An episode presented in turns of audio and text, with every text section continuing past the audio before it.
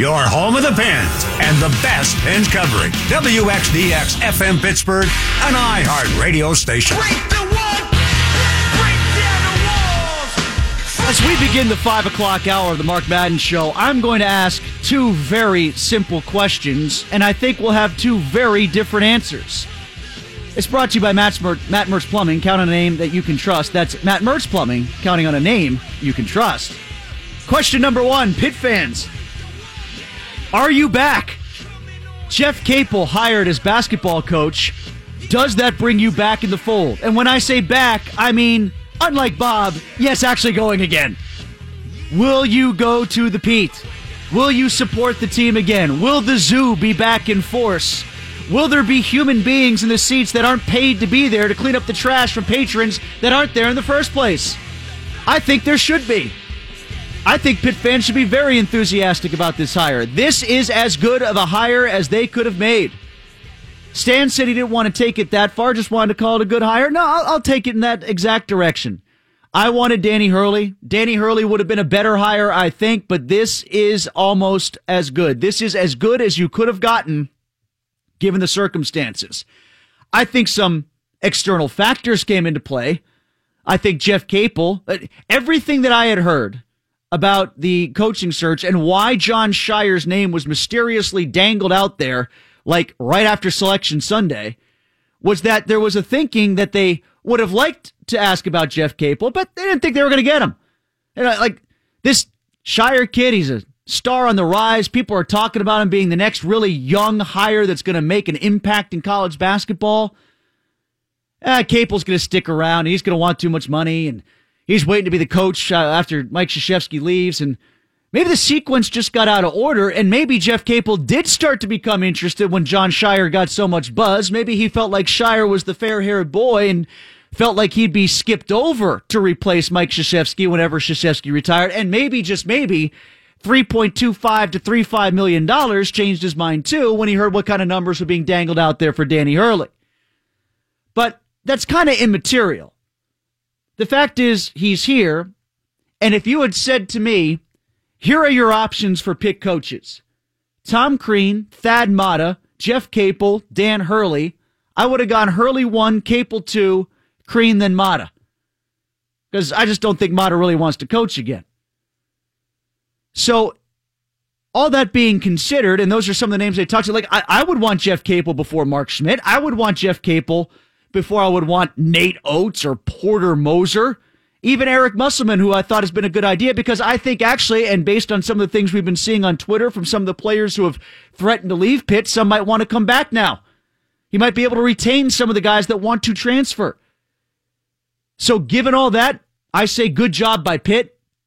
I say it's as good as you could have done once Dan Hurley left for UConn. And honestly, if he goes to UConn for somewhere between $2.75 and $3.1 million, and you tried to get him to Pitt for somewhere between $3.25 and $3.5 million, I could see it. Wanted to stay in New England, bigger program, better reputation. That's really no skin off of Pitt's nose. So all in all, I think it's a really good hire. Now, some of the reaction on Twitter is kind of funny. Let's dial down the he's the best recruiter in the business, so we're going to have Duke-level recruits stuff. He's at Duke. The logo sells itself. The uniforms sell themselves. You're not going to Kentucky? Come to Duke. You want to come to Duke instead of Kentucky? Come to Duke. That's pretty much how it goes. Let's dial down the, oh, he's a better choice than Hurley. No, he wasn't. If I said to you, especially with the tenor of the NCAA, knowing that Capel has some stain from what happened in Oklahoma, I'll give you a choice between Hurley and Capel. Who do you want? If I had said that to you on Selection Sunday, you would have said Hurley. You wouldn't have said Capel. So let's not be revisionist about it. It's a good hire. Let's just keep it in logical terminology. 412-333-9939. But Pitt fans, are you back? And then the other thing to talk about is the National Football League. Do you have any idea what a legal tackle is? Because I don't. According to what Bob told me, Adam Schefter just tweeted out in the wake of this recently shoehorned in targeting rule, and that's basically what it is. It's a different version of the targeting rule. The NFL doesn't want to call it that because it sounds too collegey, and the targeting rule has a negative connotation to it attached to college football fans. They hate it. But Schefter 15 minutes ago, that hit that Steelers linebacker Ryan Shazier delivered to Bengals wide receiver Josh Malone last season would be illegal this season. So any sort of lowering of the head to initiate contact is going to be illegal. Now that, as Neal Coolong from Steelers Wire tweeted out a little while ago on Steelers Wire, that would have increased NFL flags about 500%. Kevin Seifert, new NFL rule. It is a foul if a player lowers his head to initiate and make contact with his helmet against an opponent. Player may be disqualified. Not targeting per se, but strengthening of a rule on hits with helmet. That corresponding to what we told you last hour, that the NFL is also now allowing officials to buzz down to throw out players for flagged plays. And that's a little nuance from the way I presented it before that I didn't realize at the time, because there had been talk that they could go back in time and throw somebody out. I guess that's not happening yet. But I think what the NFL has done here, it can't get out of its own way. It's made it so that we've figured out more easily what a catch is, but we've made it twice as hard to figure out what a legal hit is. And I'll go back to what Stan Saverin said last hour. There's only so much you can do. There's only so much you can do to try to take brain trauma out of football. It's never going to disappear. The helmets are too big. The protective gear is too big to protect the players. Now, there might be some consequences with that the helmet, yes, occasionally does strike another player. But you're also going to see times where helmet-to-helmet hits occur because you've hit somebody with your shoulder pad in the chest first, and the officials are so on guard now to throw the flag, they're flagging players for what they think they see as opposed to what they really saw because it happens so fast. I would rather not know what a catch is and get further clarification of how you can legally tackle anybody anymore. They have gone too far in the name of protection to still have this be football. And this isn't me being a caveman. This isn't me being a cretin. This isn't me saying put skirts on them. I'm not throwing the cliches out there. It's just too hard to adjudicate. You might know better what a catch is, and they did a decent job with that. Not perfect, but decent. But now you're going to have a more difficult time figuring out what a tackle is and what a legal hit is. 412-333-9939. For every play that will no longer be reviewed because we have less consternation over what a catch is, there's now two or three different ways where legal tackles and legal hits might be reviewed to see if they're illegal. Think about that. So the catch rule being modified to get replay out of the game a little bit more is now going to be supplemented by more replays over hits that weren't intended to be dirty or illegal, but just happened to be by overly complicated rules that are not going to completely take out brain trauma or neck injuries anyway. It's gone too far, way too far. Let's go to Zed in Brentwood. Hi, Zed. You're on 105.9 The X.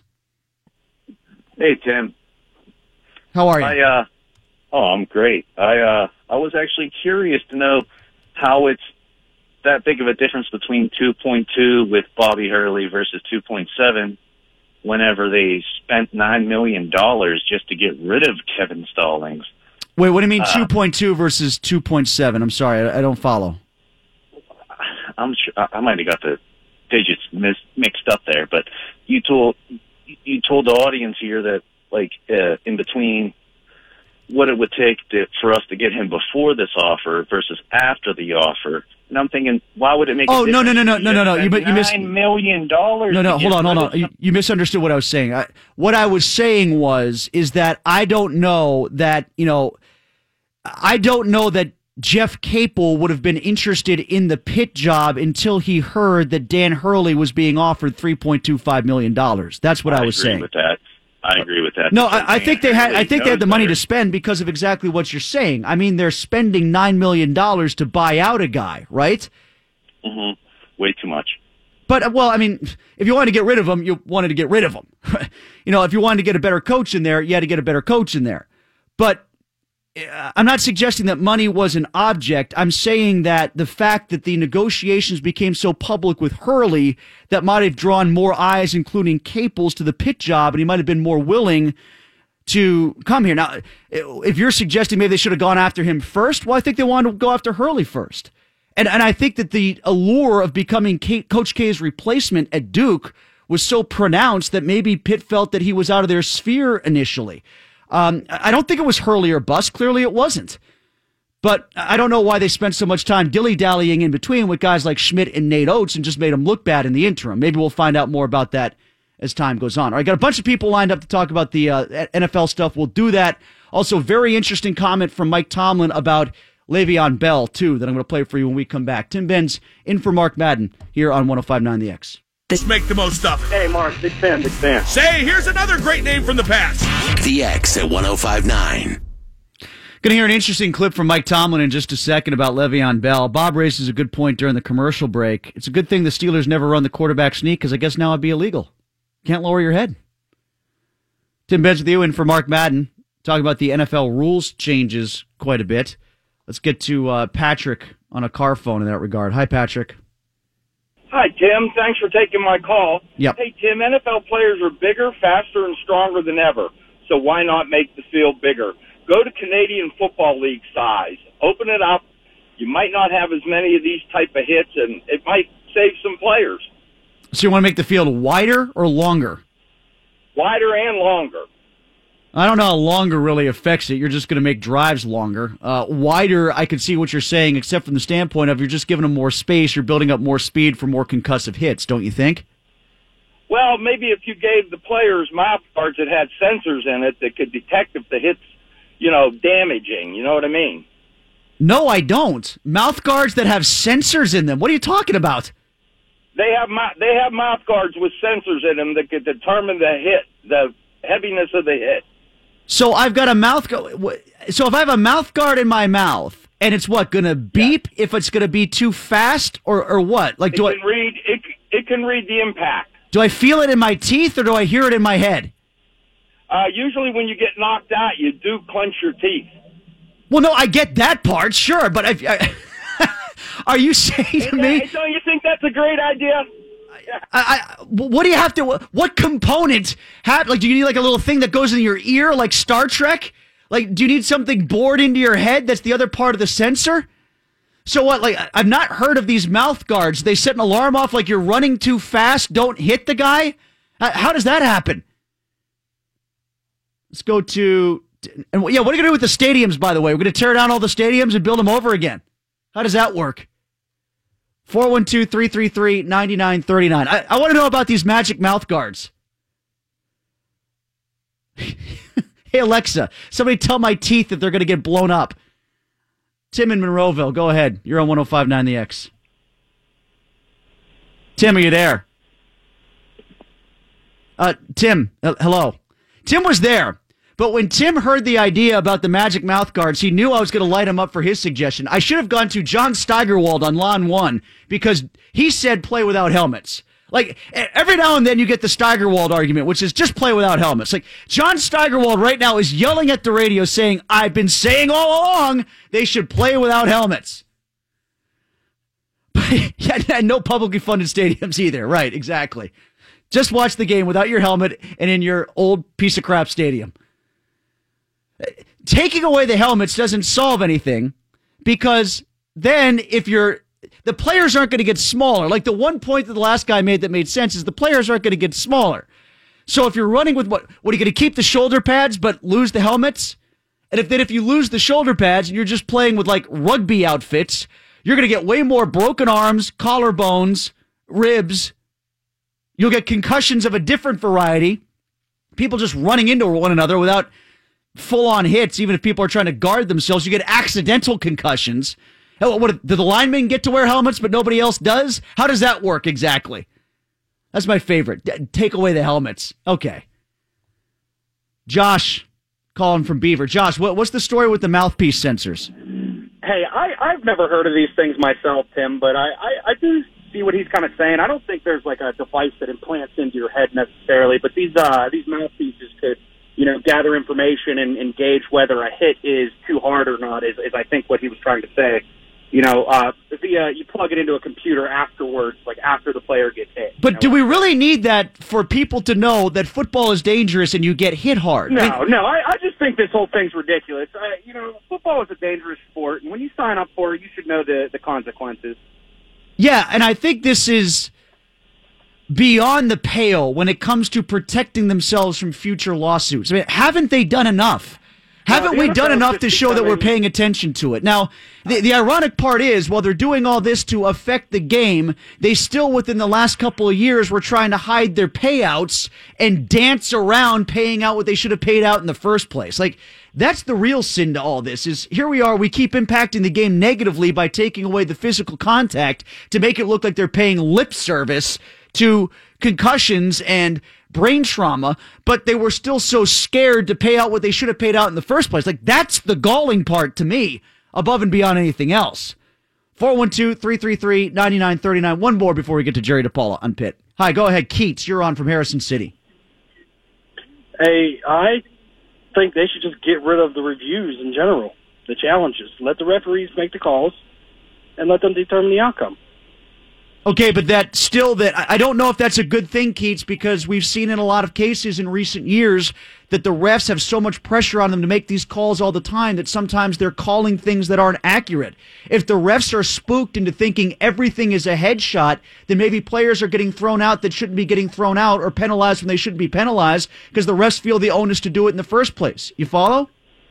Yeah, I understand. Like, you know, especially if they're augmenting the penalty for it taking place, meaning ejection, you could have a really good player get ejected in the Super Bowl because a ref thinks he sees something that he doesn't. And therein lies the dilemma. Bob on a car on the Steigerwald no helmet defense. Go ahead, Bob. Bob, you're on. I'm facetious about it. Yes, I am. Go ahead. I think he was trying to be facetious about it, saying, where does it end? Take away the helmets, then you got to take away the shoulders. No. Steigerwald has forever said you got to take away the helmets. Play without helmets. He's a big play without helmets guy. He always has been. You know, and I don't think it's like facetious in his representation. I think it's like he feels like if you're going to have rules, then one of the rules should be take away the helmets, then it takes care of itself. Yeah, but then people's noses explode, you know, and you're going to get temple-to-temple hits, and you're going to get cranium injuries, and you're going to get scalp lacerations and crap like that. There's no way around it if you want to have tackle football. There just isn't. And we need to grow up and admit that. Jerry DePaula next on the Pit Hire. That's next. All right, let's talk about a current challenge. That's Le'Veon Bell. He's got the franchise tag. Do you want him long-term on the Pittsburgh Steelers? Yeah, I do. The X at 105.9. You ever almost swallowed a whole cough drop? It's interesting. Your whole life flashes before your eyes. But you get a little high in the process, so it's kind of fun. Tim Ben's in for Mark Madden. Mark will join us tomorrow at 3:15. We'll talk about the new coaching hire at the University of Pittsburgh and the new NFL rules as well. So it'll be a lot like today's show. One thing we didn't get to yet. Listen to this comment from Mike Tomlin to Judy Batista of the NFL Network. It involves Le'Veon Bell. Take a listen. All right, let's talk about a current challenge. That's Le'Veon Bell. He's got the franchise tag. Do you want him long-term on the Pittsburgh Steelers? Yeah, I do, and I think we all do. I think we've been pretty consistent in that messaging. But it's yet to produce a long-term deal.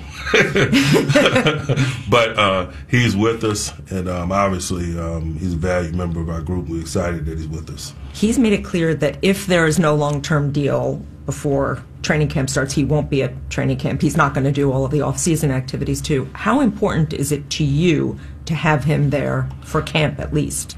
Unless he says that to me directly or we're dealing with that directly, it's a waste of my time to get into the hypotheticals.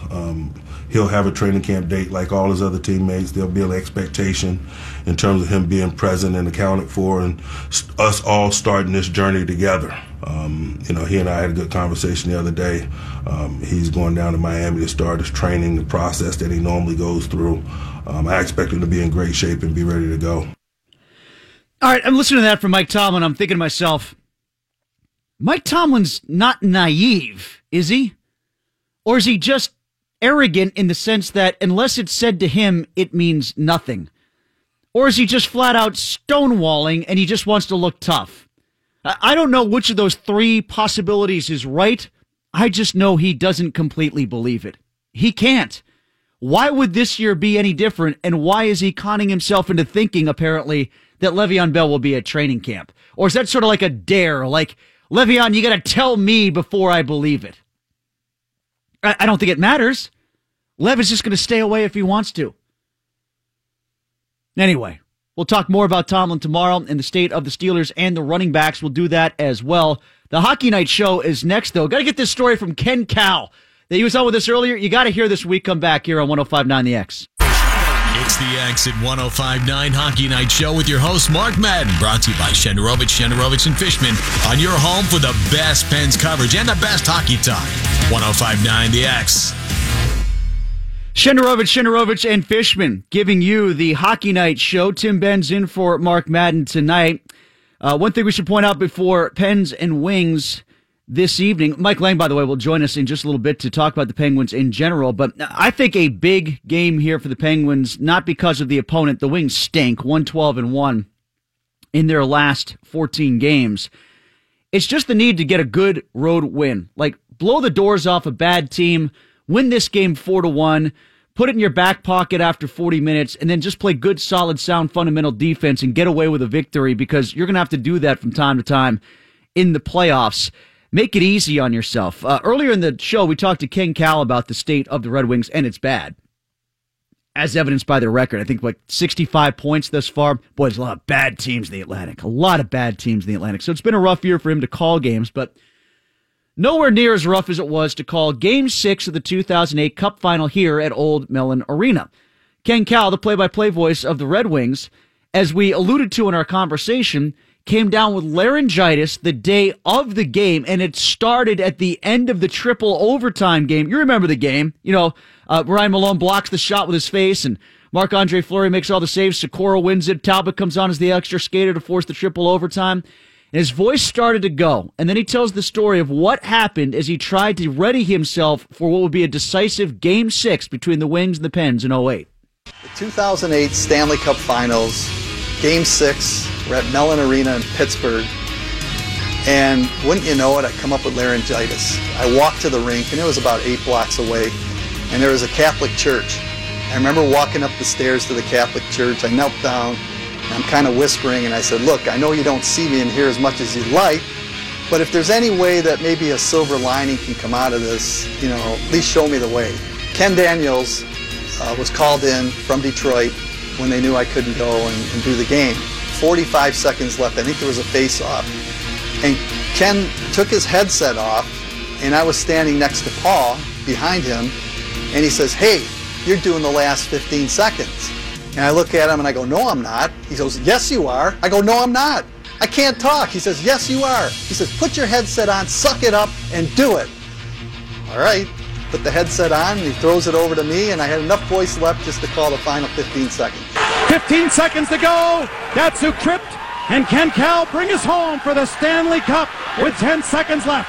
Gonchar flips it over the line. Lidstrom fires it out to center ice. 5 seconds to go. Gonchar to Malkin over the Detroit line. Pushes it forward. Backhand front. Oh, Osgood the save. And the rebound slipped right through the goal mouth. Time will run out. And the Detroit Red Wings are the 2008 Stanley Cup champions. Now here's the question that I have. What happens if, Hossa or Malkin or somebody bangs in that puck as it's flopping around near Osgood, it goes in the net, and then they go overtime? Now, I asked Ken about that. He said, well, I just would have given the headset back. Yeah, but then it's all his fault. So, what? He comes on, he takes the microphone, and he calls the game-tying goal of Game 6. And then what happens if the Penguins go on and win Game 6 in overtime? And then what happens if the Penguins go on and win Game 7 in Detroit? It's all Ken Cowell's fault. I couldn't have handled that kind of pressure as a play-by-play guy. Mike Lange coulda. He's up next as we continue on the Hockey Night Show here on 105.9 The X.